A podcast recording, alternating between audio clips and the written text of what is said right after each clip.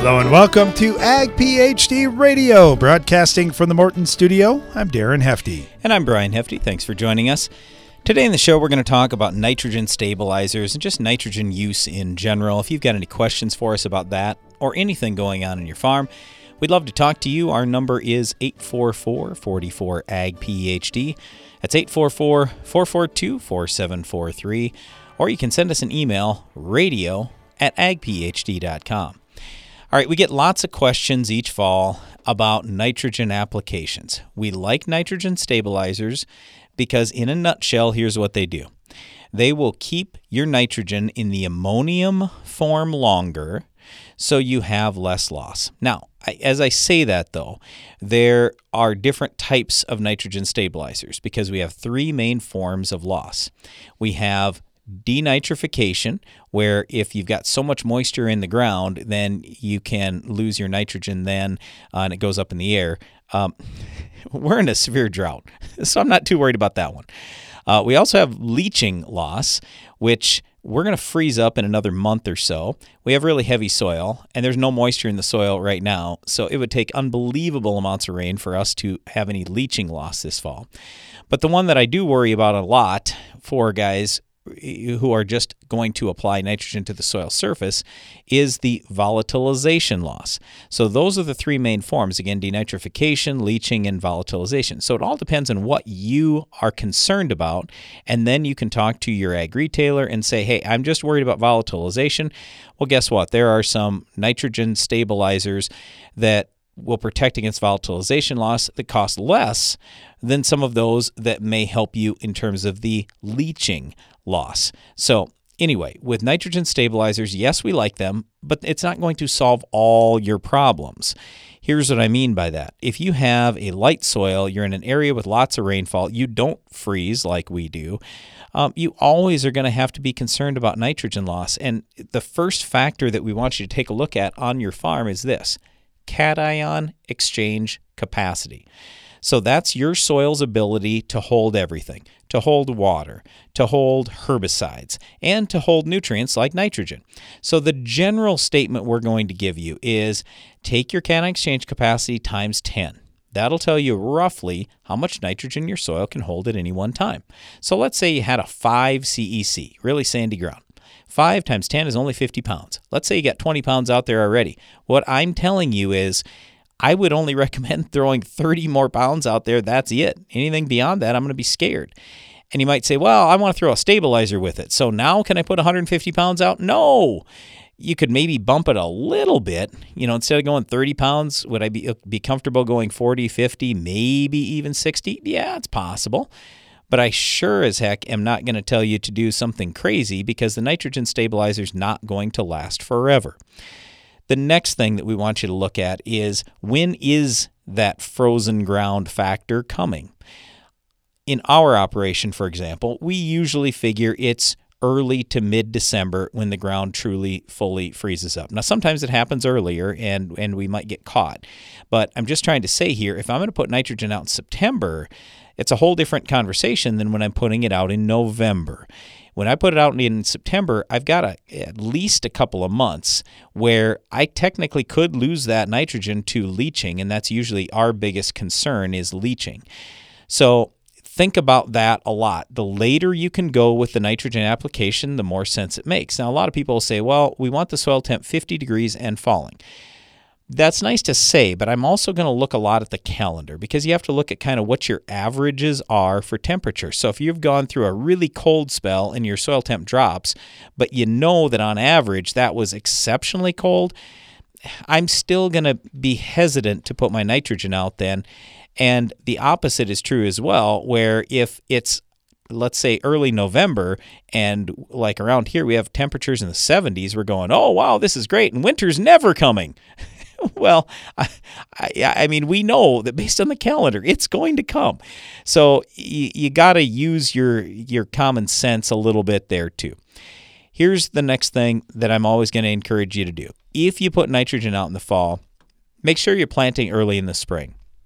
So let's say that it's ground where you go, yeah, I don't know. I mean, maybe I'll plant that later, whatever. Eh, then I'm I why put the nitrogen out so early? Because here's what's going to happen to you. If you don't plant your crop early, guess what? Weeds are still going to germinate early and they are going to pull a bunch of that nitrogen away from your crop. So, why waste your nitrogen on your weeds? I'd only put my nitrogen out in the fall if I'm going to plant right away in the spring. So, like in our operation, most of the nitrogen we'll put out, if we even put any out, will be in November. And then we'll plant as soon as we possibly can in the spring. Sometimes we've even planted before the frost has fully come out of the ground. That's how early we want to plant on those particular fields. So, you just have to be careful about where you're placing this, when you're planting how you're using nitrogen because the last thing we want to have happen is you lose it. Nitrogen is unbelievably expensive right now. A lot of people are talking about 75 cents a pound. Think about that 75 cents per actual pound of nitrogen, and it might be going higher yet. So, because of that, you got to be smart about your overall nitrogen use. And I would just say this when Darren and I were growing up on the farm, our dad would often say, Boys, I want to put nitrogen out in the fall so I get some of that work done and I don't have to worry about it in the spring. And I'm going to put 10% more on because I'm I believe that I'm going to lose 10% of my nitrogen. And you know what? If I put it out a little extra early, I'll put even more nitrogen out. Nitrogen's cheap. Okay, well, the flaw in that is now we've created potentially an environmental issue somewhere for someone. I don't want nitrogen ending up in groundwater. So I don't, even if nitrogen was cheap, I don't want to put the extra 10 or 20% on because I'm going to lose it. I'd rather time it right. And now I can put less nitrogen on. So it saves me a little money and I don't have to worry as much about the environmental factors. The other thing is if you do a good job with all the rest of your fertility, you actually can get by with less nitrogen per bushel of grain, period. That's really important. Oh, one last thing I should mention. If you're going to do any fall nitrogen, don't do it where ground can flood. So we have some river bottom ground. We never put fall nitrogen out there. That just doesn't make a whole lot of sense. So we'll talk about nitrogen stabilizers and a number of other things here on today's show and get to your calls and questions here on Ag PhD Radio. Heat, drought, wind, hail, northern corn leaf blight, gray leaf spot. If your corn is under stress, you are too.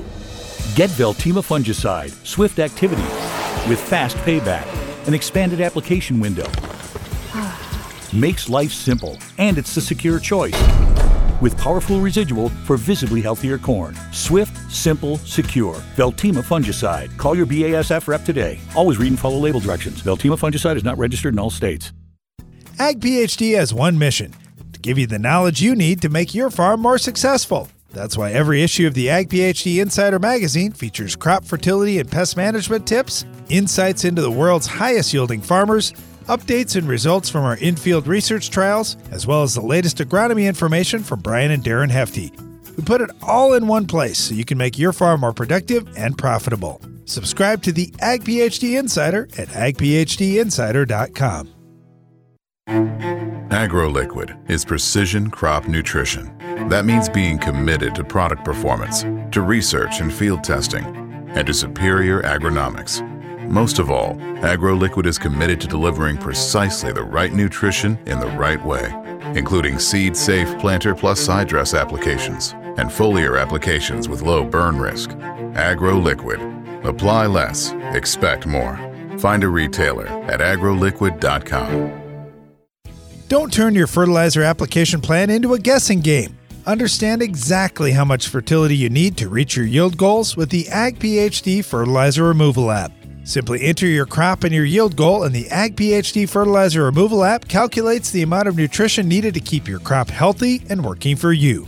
Quit playing guessing games with your fertility needs. Download the Ag PhD Fertilizer Removal app today. Available on the Apple App Store and in Google Play.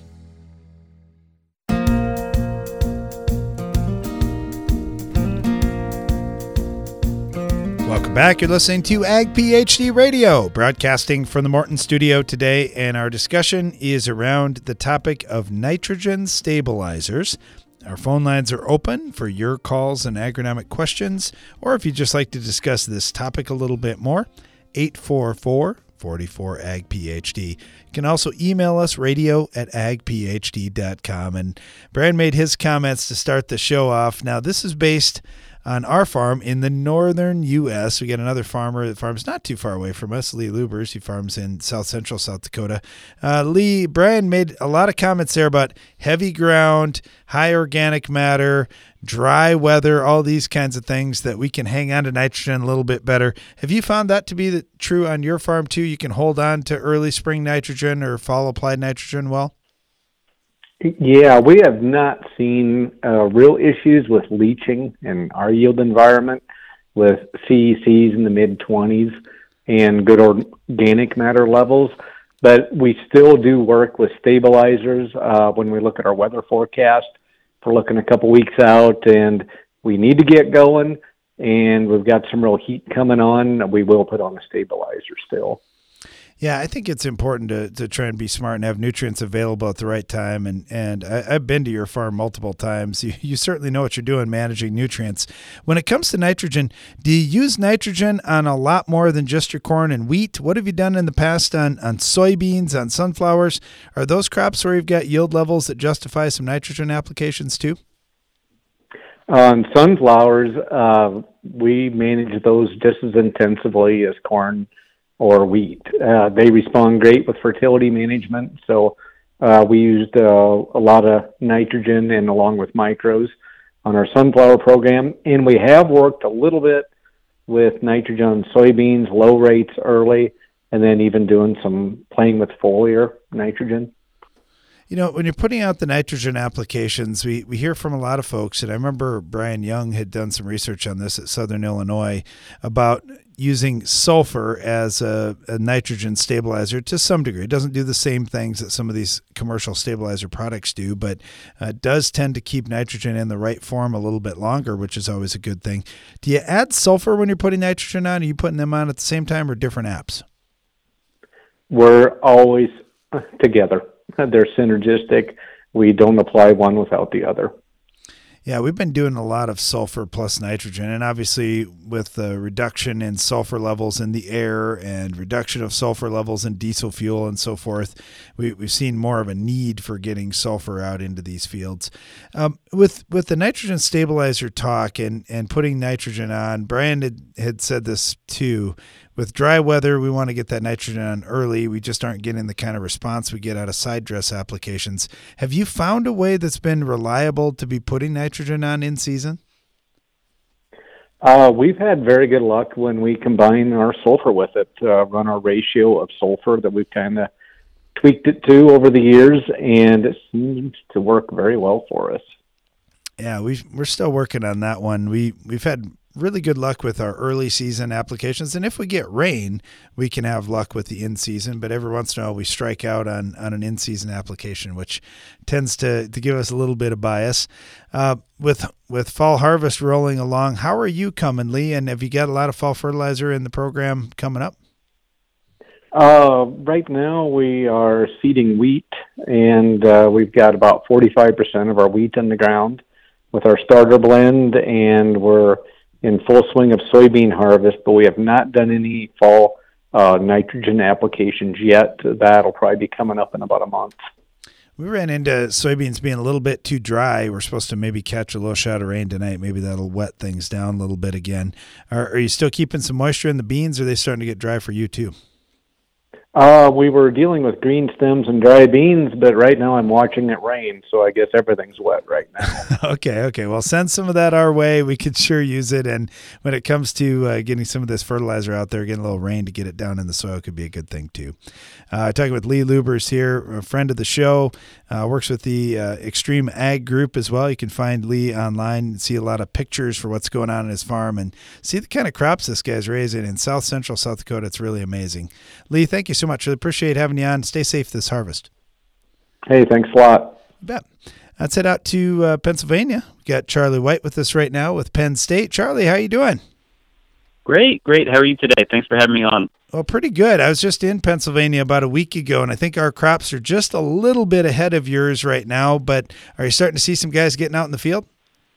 Yeah, yeah. Actually, we're planning to do our first yield check in southeastern Pennsylvania, which is the warmer part of the state, um, with one of our farmer collaborators on Friday. So, and he's one of the first guys uh, getting out there uh, shelling corn. Um, of course, we've been going to corn silage for a month or so already. But uh, yeah, our grain guys are just getting into the field to start on corn this week. Awesome. Awesome. We're talking about nitrogen stabilizers, and I know uh, I was kind of in southeast Pennsylvania, and my goodness, have they been getting some rain the last month? I doubt there's a whole lot of guys thinking about fall applied nitrogen in that area, but do you get some questions around fall applied nitrogen? And if so, just wondering what the talk around nitrogen stabilizer is like in your geography.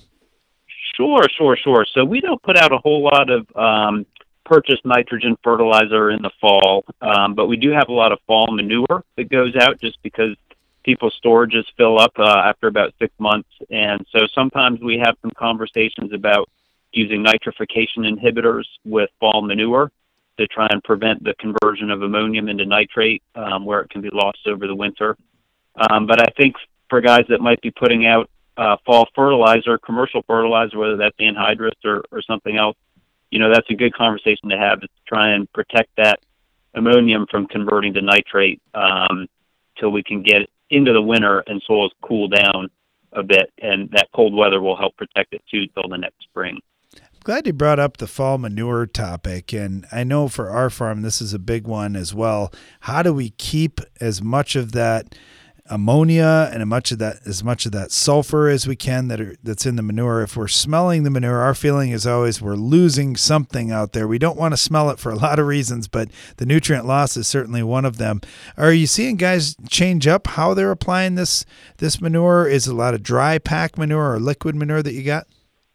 Yeah, well, we have some of everything. Um, certainly, the the dairies and swine industry are mostly on liquid manure, but then we've got a lot of poultry litter as well that that's dry. Um, one of the tricks we've found with the liquid manures is actually delaying the applications into the, the very late fall when temperatures are colder. Those cold temperatures will slow down the volatilization and they'll also slow down that nitrification after the fact. So that can be one solution, and it's a little bit counterintuitive. Um, and you don't want to get too far into the winter when things are really frozen and cold. That's not a great environmental situation. But in our area, there's kind of a golden window in, in mid November um, where things are cold enough that volatilization really slows down, uh, but the soils aren't totally frozen over yet. Of course, that window will change where you are in, in the country, of course. Absolutely. And a lot of the growers that I talked to in, in Pennsylvania here just recently were talking about just how many neighbors they have and how there's been a lot of urban sprawl and, and seeing a lot of people out in the country now. And so they're very conscious. They've always got neighbors really nearby where these fields are at. And, and getting along with neighbors is pretty important. And containing that nitrogen, keeping it in the right spot is certainly a good way to, to do that. Uh, any other tips, Charlie, you're giving out this fall? Any things that, that guys need to keep in mind as, as they're getting ready to get that nitrogen and that manure out there?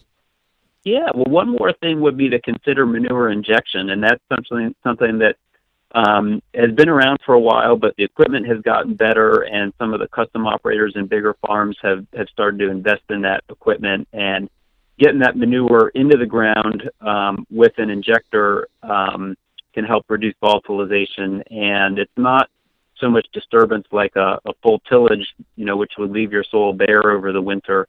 You know, helps preserve the the crop residue, but that would certainly be something to look into is is looking at manure injection to help conserve some of that nitrogen and reduce odors.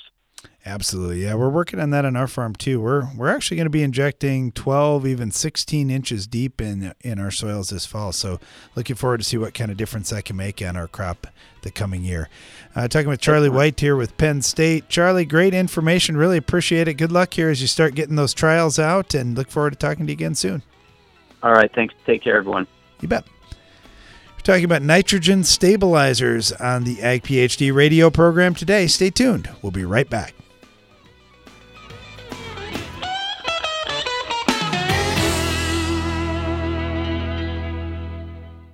Are you combining around weed patches, waiting for weeds to dry down, or tired of spring burndown failures? Save time, nutrients, and moisture by including a Valor herbicide brand in your fall burndown program. Valor provides excellent residual control of tough weeds, including kochia, mare's tail, prickly lettuce, dandelion, plus suppression of bromes. Proactive, effective weed resistance management starts in the fall. Get a clean start for your next season with Valor herbicide brands. Always read and follow label directions.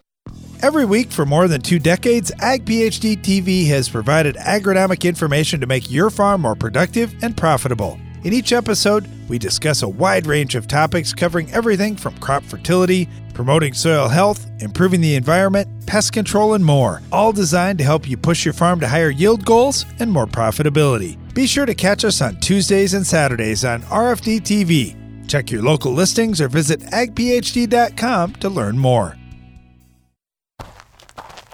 You work for results.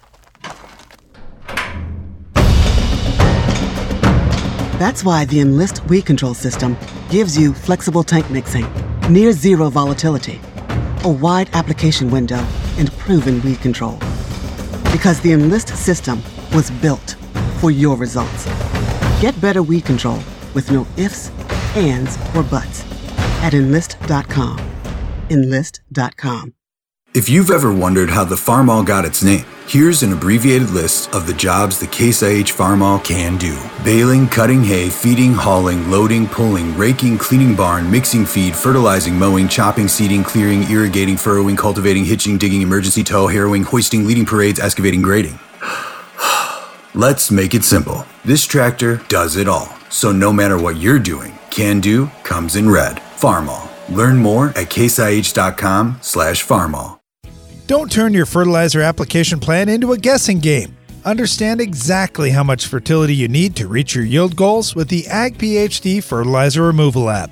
Simply enter your crop and your yield goal, and the Ag PhD Fertilizer Removal app calculates the amount of nutrition needed to keep your crop healthy and working for you. Quit playing guessing games with your fertility needs. Download the Ag PhD Fertilizer Removal app today. Available on the Apple App Store and in Google Play. No matter what time of the year it is on your farm, with the Bayer Plus Rewards program, earning and redeeming rewards are always in season. Because when you buy two or more eligible seed or crop protection products throughout the year, you earn $3 per acre in cashback rewards. Cash you can redeem and reinvest in your farm later in the season. That's Bayer Plus Rewards, and that's how we're helping make every part of your season, well, rewarding. Visit mybayerplus.com to learn more. See program terms and conditions for full details.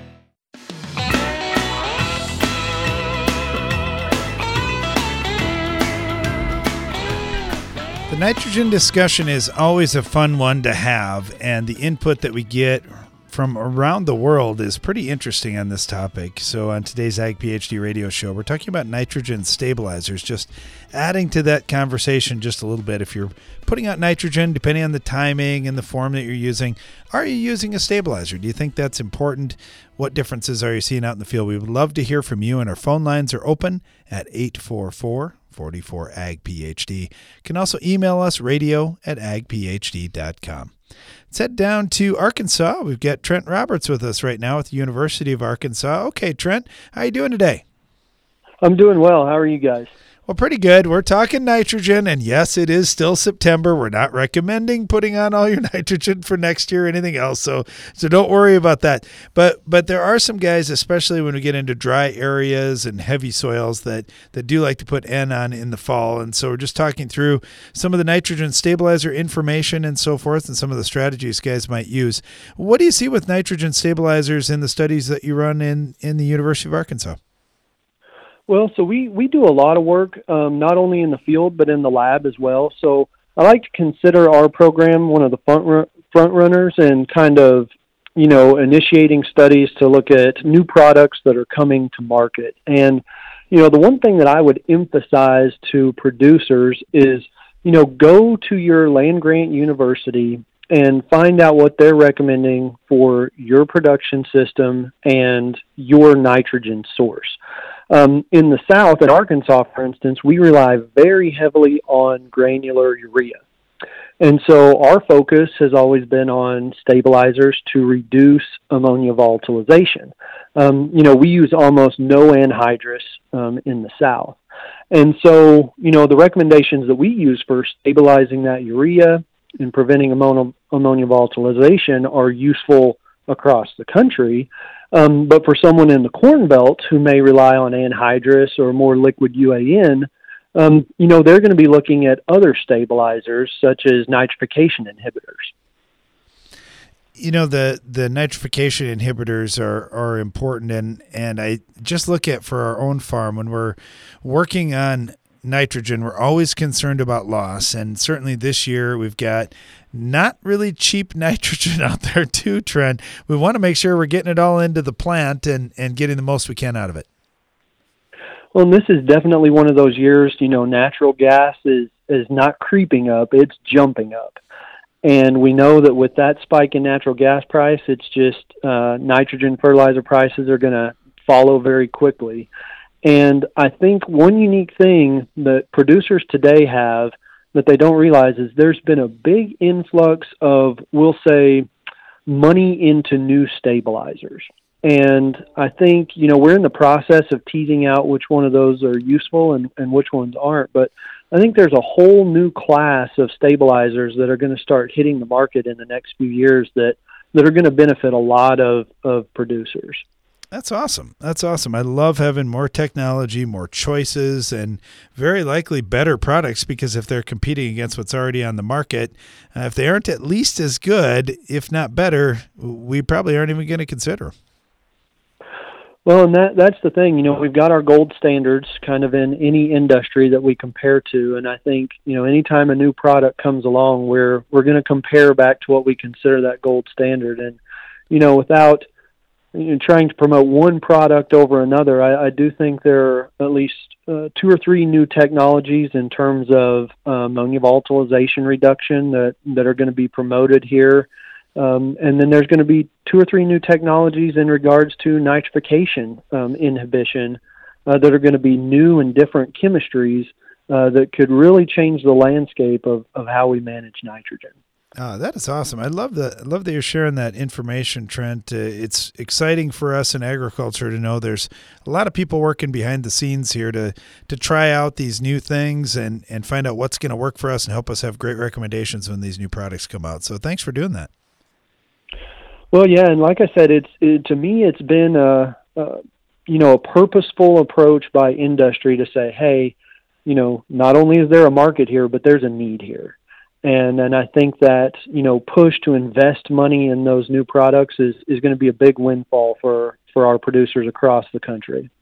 Absolutely. But we're talking with Trent Roberts down at the University of Arkansas. Trent, we're super excited. This is this is great stuff. Really appreciate having you on. Thanks for the work that you're doing. Look forward to talking to you again down the road. Yeah, sounds good. Everybody have a happy and safe harvest and we'll get ready for next year. Yeah, it sounds like it. We're already planning for next year and already putting those pieces in place.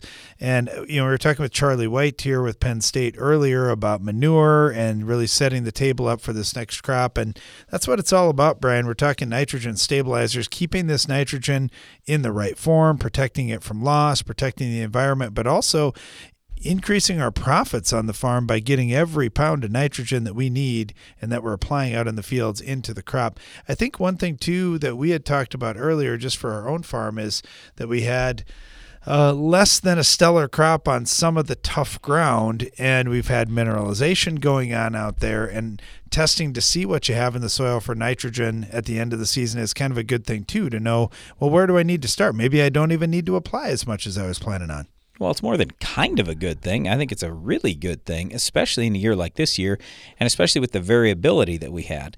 So, yes, as I have been talking to farmers who have been pulling some soil tests, they are finding in some cases there's a lot of nitrogen out there. If you have that, that's awesome. And that means you can hopefully spend less on nitrogen on your farm going into this next year. So, yeah, I would absolutely take a look at that a lot of people just guess and they say, well, if it was corn this last year, I don't have anything left. If it was beans, I have 40 pounds. Well, that's a complete guess. Let me just give you an example off our farm. So we had some where we had silage production, and I, I just pulled up one of the fields that we've tested so far. Do you know that in one area of the field we had as high as 135 pounds of nitrogen left? 135. And I'd say the average across the whole field is probably 50 or 60. But still, my point is, I've got areas in the field that are averaging 70 or 80 pounds.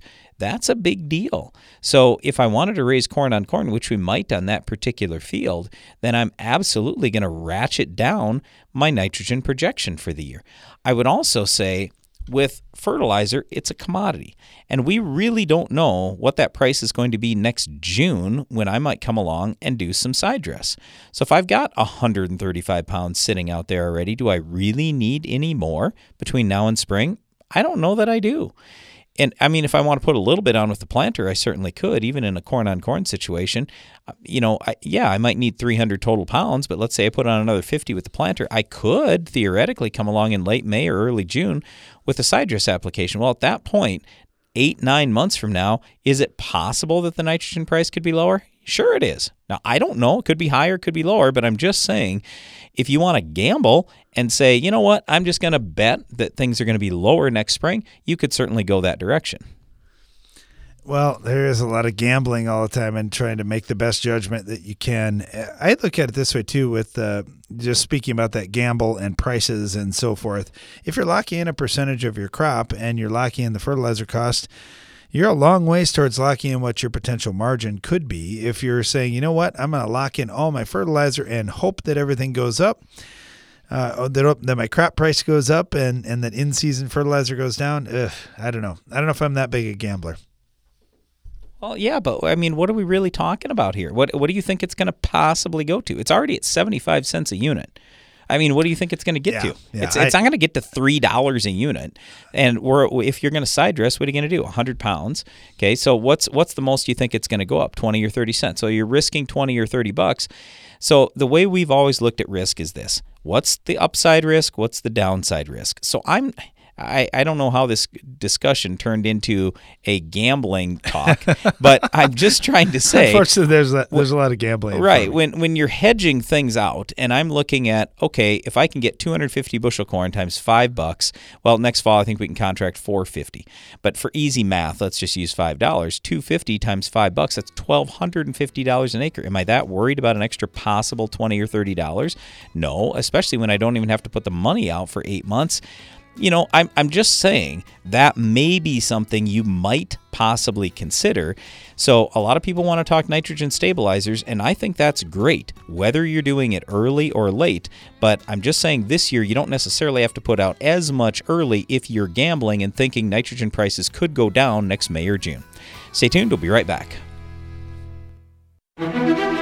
Each year brings new and unique challenges to farming, and your operation needs to constantly adapt to meet them. That's why at AgBiome, we're working every day to bring you new and better solutions, microbial based solutions that protect your crop and help it reach its full potential. To learn more about how we're doing it, visit agbiome.com. That's A G B I O M E.com. AgBiome, feeding the world responsibly, partnering with microbes for human benefit.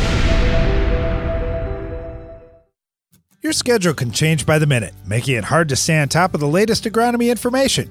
But at Ag PhD, we have some good news for you. If you miss an episode of Ag PhD TV or radio, you can catch up at agphd.com. With years of valuable content and the latest episodes available to stream for free, you can continue building your agronomic knowledge on any schedule. While you're there, don't forget to check for upcoming Ag PhD events and workshops. Watch, listen, and learn at agphd.com.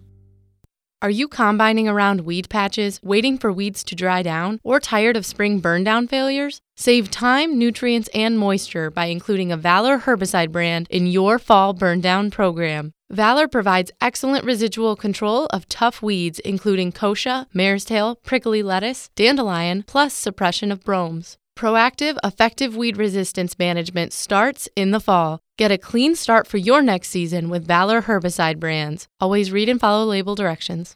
When it comes to harvest, every kernel counts. And nothing captures more kernels than the new Drago GT or the proven Drago Series 2 corn heads.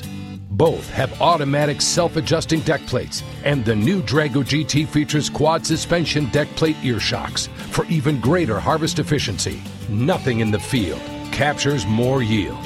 For more information on Drago cornheads, go to dragotec.com. That's dragotec.com. Ag PhD has one mission to give you the knowledge you need to make your farm more successful. That's why every issue of the Ag PhD Insider magazine features crop fertility and pest management tips, insights into the world's highest yielding farmers, updates and results from our in-field research trials, as well as the latest agronomy information from Brian and Darren Hefty. We put it all in one place so you can make your farm more productive and profitable. Subscribe to the Ag PhD Insider at agphdinsider.com. We now bring you an important news bulletin. This just in from Live Action News. Innovation has come to the world of burndown. New Elevore herbicide controls your toughest weeds, even glyphosate and ALS resistant weeds like mare's tail and henbit. Talk with your retailer about Elevore herbicide today and ask how you can start elevating your burn down.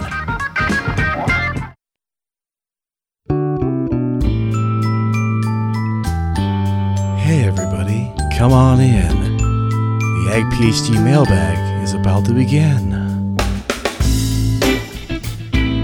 Back. You're listening to Ag PhD radio broadcasting from the Morton studio. We have reached the Ag PhD mailbag time. That means it's your calls and your questions throughout the rest of the show at 844 44 Ag PhD. And of course, you can always email us radio at agphd.com. First question comes in from Craig in Maryland. He said, I'm not a farmer, and I've got kind of an elementary question for you, but hope you can clarify this. When you guys talk about your spread rates for a product like nitrogen, phosphorus, potassium, whatever, you often talk about 50 pounds or 100 pounds. I'm just wondering, first question, is this a rate per acre? Well, as a general statement, usually we are talking about rates per acre, yes. So I, I, I just, you know, I don't, I don't have all the information here about okay, when you guys say this, what do you mean? I don't know a specific reference that we're making here, but as a general statement, yes, we are usually talking about pounds per acre. All right. He said then the same question, kind of, for liquids that you're spraying. Oftentimes you're talking about a use rate of some herbicide, and you often say three ounces or four ounces. Is that the per gallon per acre rate, or is that just the straight per acre rate? Because it doesn't seem like a lot of product to put on a whole acre. Right. And here again, usually I would say, yes, we are talking about the rate per acre, not the rate per gallon per acre, the rate per acre. There are some things that we're using as little as a tenth of an ounce or even a twelfth of an ounce on a whole acre. And I know it seems crazy, but that's just the way it is. So, yes, we have some very, very, very concentrated products anymore, which is great because it dramatically reduces handling and shipping costs. All right, thanks a lot, Craig. We really appreciate the questions, and and you're right. Uh, it's it's some basic stuff, and once you understand those basics of okay, why are we speaking the way we're speaking, or what terminology we're using, it really helps make everything else make some sense. So glad you asked the questions. Got this one from NC. It said you were talking about field sandbur as a weed of the week, and you guys got so excited about weed control. You seem to be even talking over each other a little bit about it. All right, well, and see, we are actual brothers. I don't know if you realize that about our show. We we actually are brothers, so we've been putting up with each other for a long time. But you know what? Field sandbur is one of those weeds that we can get pretty excited about because you know what? Just today, I was out on the edge of a field and I had a sandbur stick into my shoe. I don't like field sandbur. I'm pretty passionate about killing them. And if I find field sandbur anywhere, that's going to be a top priority to make sure we wipe it out. I don't like it. It's not nice. Uh, I've got a couple of dogs. I don't want the dogs running through that. I don't want to run through it or have the kids run through it. And it certainly can rob yields out in the field too. So, as you heard with our Weed of the Week segment, it's not always the easiest weed to get because it can often pop up a little bit later in the season and slip past our pre-emerge herbicides. But yeah, we do we do really like to take care of that one. Darren and I were out doing some filming today, and Darren, I had the exact same thing. I had a sandbur, but it was uh, it was this morning when it happened to me. So anyway, we do occasionally talk over each other because we, we, we so we've been doing ag phd tv for 23 and a half years now and ag phd radio for over eight years we've done meetings together for almost 30 years but anyway we often do these things together and it's fun and it makes it a lot easier because if i say if i say something incorrect or I leave something out, Darren will throw it in and vice versa. But often we're trying to make it smooth. So it it flows just from one person to the next person back to the other person. We don't have big breaks or anything like that. And I know even this morning when we were doing a little bit of filming stuff, I started in on a line because I thought Darren was done. Well, he wasn't, and so I start and I hear him talking. And it's like, oh, I gotta let him go. So anyway, some of that kind of stuff happens. But yes, we are excited and passionate about not just weed control, but almost everything agronomically speaking, we're trying to not only raise better crops for ourselves, but we're trying to help all farmers do a better job raising crops, producing more yield, hopefully earning more money on the farm, and then doing a good job environmentally so that ground is in better shape for the next generation. All right. Thanks for the feedback. We appreciate that. Thanks for checking out our show. That's that's always great. We do appreciate that. I get this one from Mitch down in Australia. He said, I've downloaded your nutrient removal app. Wondering if you guys could pull that up real quick. I've got a couple of questions on that. He said, First of all, if I select standard, it works out to bushels and pounds per acre, and that's how you guys are doing it in the US. Over here, we're using the metric system, so things are often in tons and kilos per hectare. So my question is if I select the metric option, is that still in metric tons per acre or is that in metric tons per hectare? Well, okay. It, I, it doesn't matter what if it's acres or whatever it is, it, it, it just doesn't matter. All that it matters is for every 300 tons, let's just say, or here, let's make it easier. For every 100 ton, every here, I'll make it even easier. For every one ton of corn, for example, you need a grand total of uh, 20 let's see yeah and and it's kilograms it so i apologize i i struggle through this on the metric system and i'm sure this may be the opposite for you but anyway uh, phosphate, it's 9.2. Potassium, it's 24.5. But the point is, I don't care if that's per acre or per hectare or per 100 hectares. It doesn't matter. We're just saying here for every one ton of corn, this is how many nutrients you need. All right. Thanks for the question. We really appreciate that. I get this one from Terry. He said, You guys often talk about fulvic acid and humic acid. I'm just wondering what the difference is. If you could explain a little bit more about them and maybe even the, the timings, rates, methods of application, those kinds of things if you're if you're planning to use one or or both of those products. All right. Well, thanks for the question, Terry. This is this is kind of an interesting thing in agriculture, and Brian and I have heard a lot about humic acid and fulvic acid for a long time, and they're they're things that are naturally produced out in your soil as as microbes are, are working in your soil all the time. Uh, that the soil isn't frozen anyway. The question is, could adding more fulvic acid or more humic acid in a different application during the season, kind of like we talk about adding more beneficial microbes, could that help the crop even more? And the answer that we found is for the most part, yes. But one thing that's interesting in this industry is the regulation on some of those products may be a little bit behind what some of the companies are doing and some of the farmers are doing. So, getting a fulvic acid product from one company and the next, they can be totally different things in the jug. And the the measurements for how much humic or how much fulvic are, are in some of these products, uh, it's not quite as good a science as a soil test is at telling us parts per million of phosphorus and that type of thing. Right. There needs to be some kind of industry standard. For humic substances in general, just let's put it this way humic acid is a broad term and often includes fulvic acids as a portion of the humic. Like Darren said, there's no industry standard for measuring humic and fulvic content, and some states consider them one and the same. Humics are more of a soil conditioner. That's kind of how we look at it.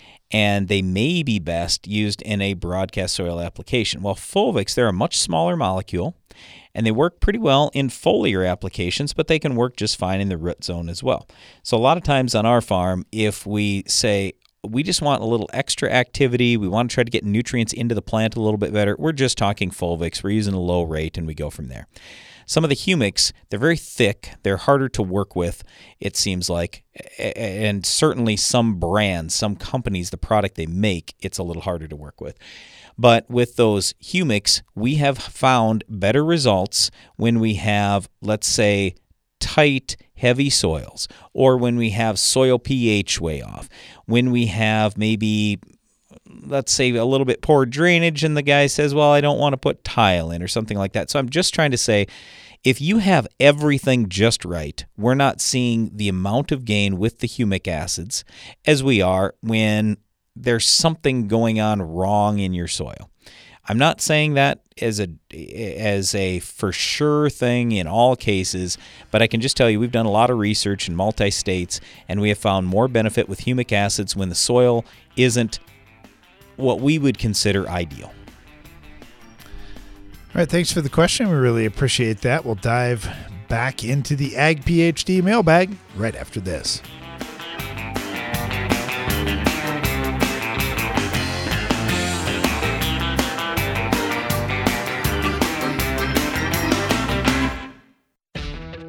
Fill once, plant all day. The 3RIVE 3D application system from FMC is a revolutionary in furrow crop protection platform that plants up to 480 acres between refills.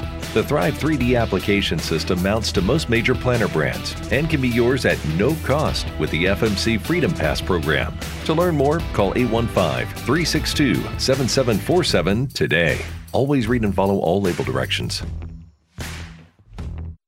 Every week for more than two decades, Ag PhD TV has provided agronomic information to make your farm more productive and profitable. In each episode, we discuss a wide range of topics covering everything from crop fertility, promoting soil health, improving the environment, pest control, and more, all designed to help you push your farm to higher yield goals and more profitability. Be sure to catch us on Tuesdays and Saturdays on RFD TV. Check your local listings or visit agphd.com to learn more.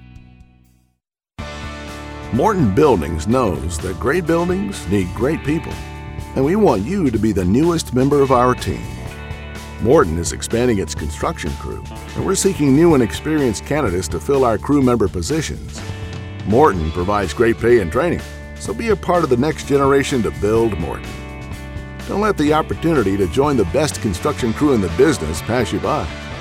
Learn more on our careers page at mortonbuildings.com. What's new from Nufarm? Leopard herbicide brings you exceptional planting flexibility for soybeans, field corn, and cotton. Leopard provides your spray plans with a fall or early spring option to boost resistance management. And did we mention it's a highly compatible tank mix partner due to its ultra low use rate? Ask your dealer for Leopard herbicide. Available for fall. Don't turn your fertilizer application plan into a guessing game. Understand exactly how much fertility you need to reach your yield goals with the Ag PhD Fertilizer Removal app. Simply enter your crop and your yield goal, and the Ag PhD Fertilizer Removal app calculates the amount of nutrition needed to keep your crop healthy and working for you. Quit playing guessing games with your fertility needs. Download the Ag PhD Fertilizer Removal app today. Available on the Apple App Store and in Google Play. Boost your productivity and profitability with Soil Warrior from Environmental Tillage Systems. Improve fertilizer efficiency and your yield potential in just one strip till pass. Now that's ROI. Contact us today at soilwarrior.com. Get an extra semi load out of your grain bin. The end zone from Farm Shop MFG can increase your stored beans moisture from 10 to 13%. On a 20,000 bushel bin, that's a free extra semi load. Visit farmshopmfg.com for more.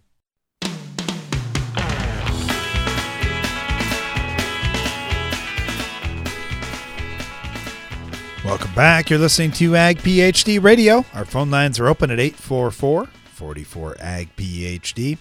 And you can send us an email if you'd prefer to do uh, to send us a question that way or to send us a soil test or something like that. It's radio at agphd.com. Got an email from John in the Upper Peninsula of Michigan. And a lot of times we can help folks out with, with their questions. This one I'm not sure, Brian. I'll, I'll put it to you. He said, My question for you guys I've started a hay business. I'm curious, what would you suggest for the best hay seed that could be used for horses and cattle? That may be a little out of our wheelhouse, John, but I would say this. We get a lot of questions about blends and mixes. And a lot of times we say, you know what?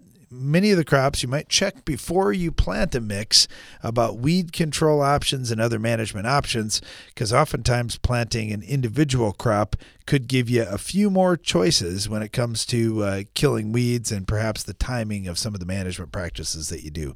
So I don't really have a specific thing to recommend there. Brian, do you have anything at all? No.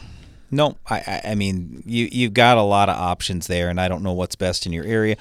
Quite often, what we look at is what we can produce locally and what we're good at, and then we kind of go from there. So yeah, I, I, I don't know what to tell you exactly what, what's going to be the best for your situation, but there are plenty of nutritionists who could probably answer your question better, especially for your local area. All right, thanks for the question. Uh, this one comes to us from Jared in Nebraska, and he said, "Guys, as fall is here now, we want to get some pasture spraying done. We've got a few perennial weeds out there, like a little bit of leafy spurge. We've also got some biennial thistles in the field and some annual weeds." Do you have overall recommendations or things that you would give me for, for advice as to making my fall pasture applications work the best? We're blessed with some decent weather here. It's still warm. We haven't had a frost yet, and we thought now might be the best time to get after it.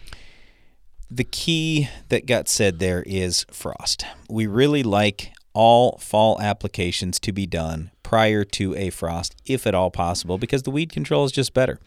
Fall's a good time, as a general statement, to kill a lot of biennials and to kill perennials because they are storing up a lot of nutrients down in their root systems so they can survive the winter. So, because they've got this flow going down into the roots pretty hard, you can get herbicide down in there easier as well if you get this timed right and if you're so if you're i'm just trying to say if you spray pretty quickly here you can get herbicides to go way down into the root system of that plant. But i i want to just caution you on this. We have some good i'll call it long-term products and good products that are great for getting way down into thistles even like or or any perennial weed so even like in croplands where it's Roundup and a guy says, "Hey, I got a thistle patch here. I got a milkweed patch or whatever. I want to go control that." Well, then they throw 2,4-D together with the Roundup. The 2,4-D or dicamba or any of those growth regulators, they shut the plant down before the Roundup gets the chance to go way down into that extensive root system. So I would rather have a person spray the straight goods product all by itself, and then you'll get better control. In the in pastures, just here's my example Tordon and Milestone. They are amazing on a lot of the biennials and perennials, but as soon as you put 2,4-D with them, then it's not you're not going to get the same root activity. Now the difference is with Roundup, it doesn't have residual. With Tordon and Milestone, they have tremendous residual. So what I'm saying is with Tordon and Milestone, you could still eventually control those roots that are deep down in the soil as rain moves your herbicide down in and you've got that residual out there. But with Roundup, you only have one shot, and that's the day you spray. So don't be mixing a bunch of other stuff with Roundup if you want to get great perennial control or even biennials. The other side of this is you got to think about okay, if I got some tiny little annual weed, it only takes a minimal herbicide rate in a lot of cases and you get it under control. No problem. But when you have a perennial weed, even if above ground it doesn't look like much, below ground it's probably massive. In some cases, plants might spread out in a 20 foot radius and you don't really realize that. So I'm just trying to say here this is why with perennials and even some of the biennials, rate is so unbelievably important. So don't skimp on the rate. Most of the time, when we have these perennials out there, it's not across whole fields or whole pastures or anything like that. It's just out in areas. So, what we often do is we'll spot spray Tordon or we'll spot spray Milestone or even spot spraying very high rates of Roundup. I'm great with doing all that. But if you say, well, I just want to spray once and I just want to spray everything and I don't want to spend much, then that's basically what you're going to get. You're not going to totally kill that plant. It's going to come back next year, but at least you'll burn the top growth down when you're doing some of these lower rates or you're throwing some of the growth regulators like 2,4-D or dicamba together with these good perennial or even biennial weed and root killers like Roundup, Tordon, and Milestone. Right, thanks for the question, Jared. We really appreciate that. Get this one from Sharon out in Montana. She said, Guys, we are seeding wheat right now, or just about to get going anyway. And we've heard you guys speak a lot about getting crops off to a better start. We've got two challenges here. We've got some annual winter I'm sorry, winter annual broadleaf weeds that have been tough to control for several years. That's our primary weed concern. And then we've also struggled with wireworms. They seem to be getting worse and worse. Just wondering what you would recommend that we do at seeding to solve both of those both of those issues. Wait, say it again. What were the two problems? Winter wireworms. annual broadleaf weeds and wireworms. okay, that's that's that's why I was a little confused there because I'm like, well, those are two completely different things. So, and what crop? Wheat. Oh, okay. And we're, we're yeah, so we're talking spring wheat now, not winter wheat. Or winter what did wheat. you say? Okay, boy, I, I don't know how I missed all that. All right, so anyway, first of all, let's start with the wireworms. I, I, I would just say you only have one choice. It's to use an insecticide uh, well, uh, let me take that back. You have two choices of insecticides. You've got the old, whether it's Poncho, Gaucho, Cruiser, and those things were okay. What a lot of guys would do is they just up the rate of that on the seed treatment and get better control. Darren, what's the name of the new product from, uh, from BASF? Thank you. I, I was going to mispronounce that, but anyway, Teraxxa. That appears to be much better on wireworms and actually kills them, doesn't just repel them. So we would tell you try this new seed treatment from BSF, at least on a few acres, and see what you see. Okay, in terms of winter annual weeds, well, look, if it's a winter annual, it's going to be up in the spring. It might not even be up yet. So that gets to be the concern there. I'm just trying to say you might not be able to use some kind of burn down and all that takes care of it. And even very early on this fall, you might not see a lot of issue. So, my best suggestion for you is put out Sharpen if you're worried about winter annuals. That's going to kill most broadleaves out there, leave you some good residual. It'll also have good burn down too. But if you use a couple ounces of Sharpen, it'll cost in the range of 8 to $10 an acre. And I know that's a fair amount of money, but it has really good residual. It will kill just about all broadleaves, and then you don't have to worry so much about the, some of those winter annual weeds. Because what happens a lot of times is those winter annuals get started a little later this fall, and then you go, well, it's late, and I'll just, I don't know, I don't think I'm going to do any spraying now. I don't think I'm going to do anything now. And then next spring, you go out, take a look at your crop, and you go, uh oh, these these weeds are already really taking off now you try to spray something and that weed is a little big, it and the weather's cool, it doesn't work very well. So I get it. That's that's a lot of times the issue, and that's where I just say sharpen would probably be my product of choice because I don't find many guys spraying Huskie or WideARmatch or any of these things that will actually do a good job on winter annuals post emerge. I don't see many people spraying those in the fall anyway. Use the pre, you should be in good shape then. Again, that's sharpen, and I'd probably go two ounces to the acre. Right. Thanks for the question. Last one here. This one comes from Larry in Illinois. So my dealer's recommending I try Fall Valor this year based on the weed spectrum that I've got. My only concern is water hemp next year. How well will Fall Valor control my water hemp in season next next year?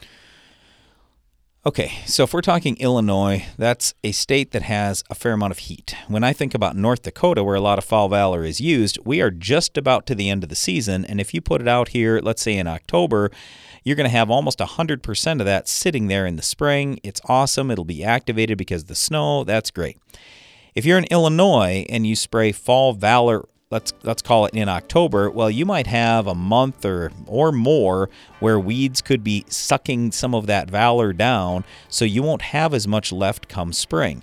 Also, what I find in Illinois is a lot of people don't want to plant super early. I like to plant like literally right when the frost is coming out of the ground. Well, if you don't do that, you plant a month or two after the frost comes out of the ground, you've got all that time too where weeds can suck that valor up. So to think that valor f- uh, applied in the fall, even at four ounces, is going to last clear into July in Illinois, I don't know that I would say that, but it's really going to help you come early spring. Thanks for the question, Larry, and thanks to you for listening today. Be sure to join us again each weekday for more Ag PhD Radio.